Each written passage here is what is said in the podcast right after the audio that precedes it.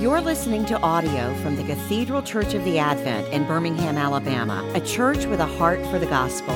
Find out more at adventbirmingham.org. Our scripture reading today is taken from the letter of St. Paul to the Colossians, chapter 3, beginning at verse 1. If then you have been raised with Christ, seek the things that are above where Christ is, seated at the right hand of God. Set your minds on things that are above, not on things that are on earth. For you have died, and your life is hidden with Christ in God. When Christ, who is your life, appears, then you also will appear with him in glory. Put to death, therefore, what is earthly in you sexual immorality, impurity, passion, evil desire, and covetousness, which is idolatry. On account of these, the wrath of God is coming. In these you too once walked when you were living in them, but now you must put them all away anger, wrath, malice, slander and obscene talk from your mouth. Do not lie to one another, seeing that you have put off the old self with its practices and have put on the new self, which is being renewed in knowledge after the image of its creator. Here there is not Greek and Jew, circumcised and uncircumcised, barbarian, Scythian, slave free, but Christ is all and in all. Please pray with me. Lord, may the words of my mouth and the meditations of all our hearts be pleasing and acceptable in your sight, O Lord, our strength and our Redeemer. Amen. Friends, it is a, really great privilege and joy to be back with you. Uh, I was invited to speak uh, during COVID and then course, the world shut down, so I joined you via video. Uh, we were still figuring out video in those days. I remember my, the audio was sort of crackling, and uh, uh, but it's wonderful to be back in person. It's just uh, a delight to be here. I love this church. I love what God is up to here, and it, it's a joy to be able to open the Word with you today. I was recently in a, uh, a chapel service at the seminary where I teach, and we were singing a, a modern worship chorus. And one of the lines in the chorus is, I will slay my sin, which is a bit strange, isn't it? I was walking out of the chapel, and one of my colleagues uh, turned to me in the hallway and said, what do, you, what do you make of that line, slaying our sin? I will slay my sin. Where does that come from? Wonder if you've ever thought that way in terms of your relation to your sin, your struggle with sin. It's a very violent, jarring image, isn't it? I will kill my sin, I will slay my sin. But we do tend to talk that way, don't we, as a culture, when we think about behaviors we want to get rid of, bad habits we want to let go of. We talk about breaking habits. We talk about eliminating bad habits. I found one website that was had an article that was titled Bad Habits You Need to Kill to Be More Successful. The article urges readers to take control of your destiny by deleting the negative habits that have been dragging you down. It goes on. Instead of adding a new diet or workout regime, let's remove the negative habits that have been holding you back. And then it just gives a list. Kill your habit of checking social media during the workday. Kill your habit of comparing yourself with everyone. Kill your habit of complaining. I found myself thinking about that old Bob Newhart skit which some of you may know, where he plays a therapist. And there's a woman who comes in for a, an appointment that she hopes will help her overcome uh, a psychological bad habit. And Newhart does what I hope my therapist never does, which is rather than helping her explore the possible trauma or pain or anger that's underlying this habit she wants to get rid of, he just says very bluntly, he says, I'm going to say two words to you right now. I want you to listen to them very, very carefully. And then I want you to take them out of the office with you and incorporate them into your life. You ready? Okay, here are the two words stop it. S T O P. Second word, I T. Stop it. and she looks at him incredulously. If only it were that easy, right? If only I could just decide to stop it, whatever it may be. Just kill that bad habit, delete it from your life. Gosh, don't we wish that that were how life worked? If you're like many Christians, you may be thinking about these matters a lot at the moment because, of course, we're in the season of Lent, when a lot of us do try to make a concerted effort to kill a bad habit or two in our lives. And it may be that if you're like me, we're not even into the second half of Lent yet, and you've already failed at your Lenten discipline of killing your sin or your bad habit in some way. What does it mean to slay your sin? When my colleague asked me that in the hallway at the seminary after our chapel, I said, Well, you know, actually, I think, I think that line comes from St. Paul. And in fact, it comes from the reading I read just a moment ago in Colossians. Paul says to the believers, Put to death whatever in you is earthly sexual immorality, impurity, passion, evil desire, and greed, which is idolatry. Part of the life of Christian discipleship, says Paul, is putting sin to death. Putting to death the wrong behaviors that habitually trip us up. Older theology talked about this in terms of the idea of mortification mortifying sin. Mortify being a verb that's related to the noun mortality, the condition of being subject to death. We are to make our sins die, to mortally wound our sins, to, to mortify, to put them to death. One contemporary preacher translates this older theology says, Be killing your sin. But the question is, how is that not Paul just doing what Bob Newhart did in that skit? Just telling us, stop it, kill it, put it to death. How does that help me? If I could stop it, I would. If I could kill it, I would have already done that. Well, here's where I think it's absolutely critical that we notice the context of Paul's command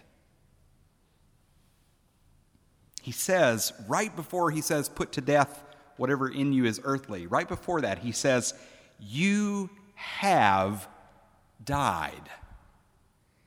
And your life is hidden with Christ in God. Paul says, right before he says, put to death your sin, he says, You are already dead. You have already died. It's a done deal, it's a fact about you. What does he mean by that? Well, a little bit later in the passage, he says, You have stripped off the old self with its practices and have clothed yourselves with the new self which is being renewed in knowledge according to the image of its creator. In that renewal, there is no longer Greek and Jew, circumcised and uncircumcised, barbarian, Scythian, slave and free, but Christ is all and in all. Now, most interpreters of the Bible think that that's probably a set of words, uh, phrases that would have been used at the time of baptism. We don't exactly know how baptism was practiced in Paul's churches, but we do know how it was practiced in Rome a few years after Paul. And what would take place is that if you were a new believer in Jesus, you would spend all of Lent, maybe longer, sort of memorizing scripture, having demons cast out of you, learning the creed, learning about this new faith that you were drawn into, learning about what it means to be a disciple of Jesus. And you would have gone through this rigorous catechesis, formation, discipleship. And you would have gotten then to the service that takes place in the dead of night, Easter Sunday, leading up to the, the dawning of Easter Sunday. And you would have gathered in a huddle with the other folks who were, who were going to be baptized. And you would have looked really different. Some of you would have had on very nice, fancy clothes because you were wealthy. Others would have been dressed very shabbily because they were poor. Your skin color would be different, your, your accents would be different. You were all there huddled around the pool of water by candlelight. And everyone would have taken off their clothes, and one by one, they would have gone down into the pool of water, and the priests would have buried them, plunged them under the water to show that their old life, whatever it may have been, whether they were barbarian, Scythian, slave free, whatever, that's all done. You've died to that old self. And as they came up out of the baptismal water, they would have been given a white garment that would have been identically the same as every other person had. So that you couldn't tell anymore the difference between rich and poor, slave and free, Jew and Greek. Everybody looks the same because everyone is clothed with Jesus Christ. He is your new identity. Your, your old self has died in that water. You've been buried and you've now been born again to a whole new way of being human. And then you would have gone into the sanctuary and you would have joined all the rest of the Christians celebrating the resurrection of Jesus from the dead. That was how the early church practiced baptism. I've never seen that done in the modern world, but I would love it if we could bring that back. I think it would be so dramatic. Paul is saying in Colossians that moment in your life, when you got plunged under that water, that was the end of your old identity, and you are now dead. You're made new and born again into eternal life. Reminds me of how the theologian Karl Barth used to answer the question of when he got saved. North American evangelicals would sometimes ask him, When did you get saved, Karl Barth? And he would say, I got saved in the year AD 33, when Jesus died on the cross and rose again. Because that was the moment when I was buried. I died with him there on the cross, and I now share in his risen life. So, yes, Paul says, be killing your sin put your sin to death. Put to death those old, bad, destructive habits that keep cropping up again and again in your life. But don't do that in order to try to achieve a new self.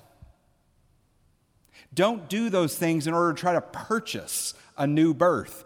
Do it because that's who you really are already. Your death has already taken place, and it was a matter of sheer grace. You and I contributed nothing to it. And so, our struggle against sin now is not an effort to achieve victory, it's rather the outflow of the new life that we've been given purely by grace. That's interesting, isn't it? That Paul goes on to say, Your life, you've died, and your life is now hidden with Christ in God. Could be that there's a number of different things Paul means by that, but I wonder if one of the things he means is this. It is not always easy, if we're honest with ourselves, to see that we've died. It's not always easy to believe that our old life is actually done and we have a new life in Christ. Because when I look at my life and you look at your life, we still see a lot of misbehavior, a lot of struggle, a lot of doubt. We may not see as much quote unquote progress in our lives as we would like to see. But what Paul says is that that new life, we may not see it as much as we like, but it's there. It's the truest thing about us. Our lives are hidden with Christ in God. The Anglican poet George Herbert, who I suspect is a favorite to a lot of us in this room, uh, he wrote a poem about this passage in Colossians, and uh, he titled it Colossians 3, verse 3. Colossians chapter 3, verse 3. And uh, I think this is super charming. He actually he, he stenciled it on the wall near the chair that his wife would sit in in their little parish church. So that as she was there during the service, she could look at the wall and see this poem uh, from Colossians 3. And right at the heart of this is Herbert's paraphrase of that verse. He says, My life is hid in him that is my treasure. My life is hid in Christ, who is my treasure. If you know Herbert's poetry, he often liked to write poems in such a way that when they were printed on the page, they formed a shape. He has a poem called Easter Wings, and it actually looks like wings on the page. And in this particular poem, uh, those words, the Colossians 3, it's like a diagonal line cutting right through the poem. And it's mimicking, I think, the journey of the sun across the sky, the diagonal journey of the sun as it, as it rises and sets. Here's the poem My words and thoughts do both express this notion that life hath with the sun a double motion. The first is straight and our diurnal friend, the other hid and doth obliquely bend. One life is wrapped in flesh and tends to earth. The other winds towards him, whose happy birth taught me to live here so that still one eye should aim and shoot at that which is on high. Quitting with daily labor all my pleasure to gain at harvest an eternal treasure. If you look at those words, the words that are capitalized, slicing through the poem, it says, My life is hid in him that is my treasure. This poem uses the image of the sun to say that, on the one hand, there's the journey of the sun that we can easily spot, right? We see it come up in the east in the morning, we see it set in the west, but there's another journey of the sun in fact, that's harder to see. This is the annual journey of the sun. And if you spend a lot of time outdoors, maybe you see it. I feel like I don't ever see it. But it's, it's the sun sort of moving annually from west to east in what Herbert calls a more oblique trajectory. It's largely hidden from view unless you're actually someone who has a hobby of watching where it appears in the sky over the course of a year. That's like the Christian life, Herbert says. Like Jesus, the Son of righteousness, we, we see a certain arc, we see a trajectory leading toward death, but we see another trajectory as well. Jesus is not only the one who has gone down into death and we've joined him there in the waters of baptism, Jesus is the risen Lord and he has taken our frail lives in hand and he has raised us up with him so that we are seated with him in the heavenlies. And that is who we fundamentally are. We are those who've been given a new life in Jesus. Friends, that may be hard to see at times. It's hard for me to see in my life. But that's the real truth about who we are. It really is. We have, you and I, indeed, we have already died. And our lives, our indestructible, everlasting, risen lives, are already hidden with Jesus Christ in God. To him be the glory, now and forever. Amen. You've been listening to audio from the Cathedral Church of the Advent. If you live in Birmingham or find yourself visiting, we hope you'll join us for one of our Sunday services. Find out more at adventbirmingham.org.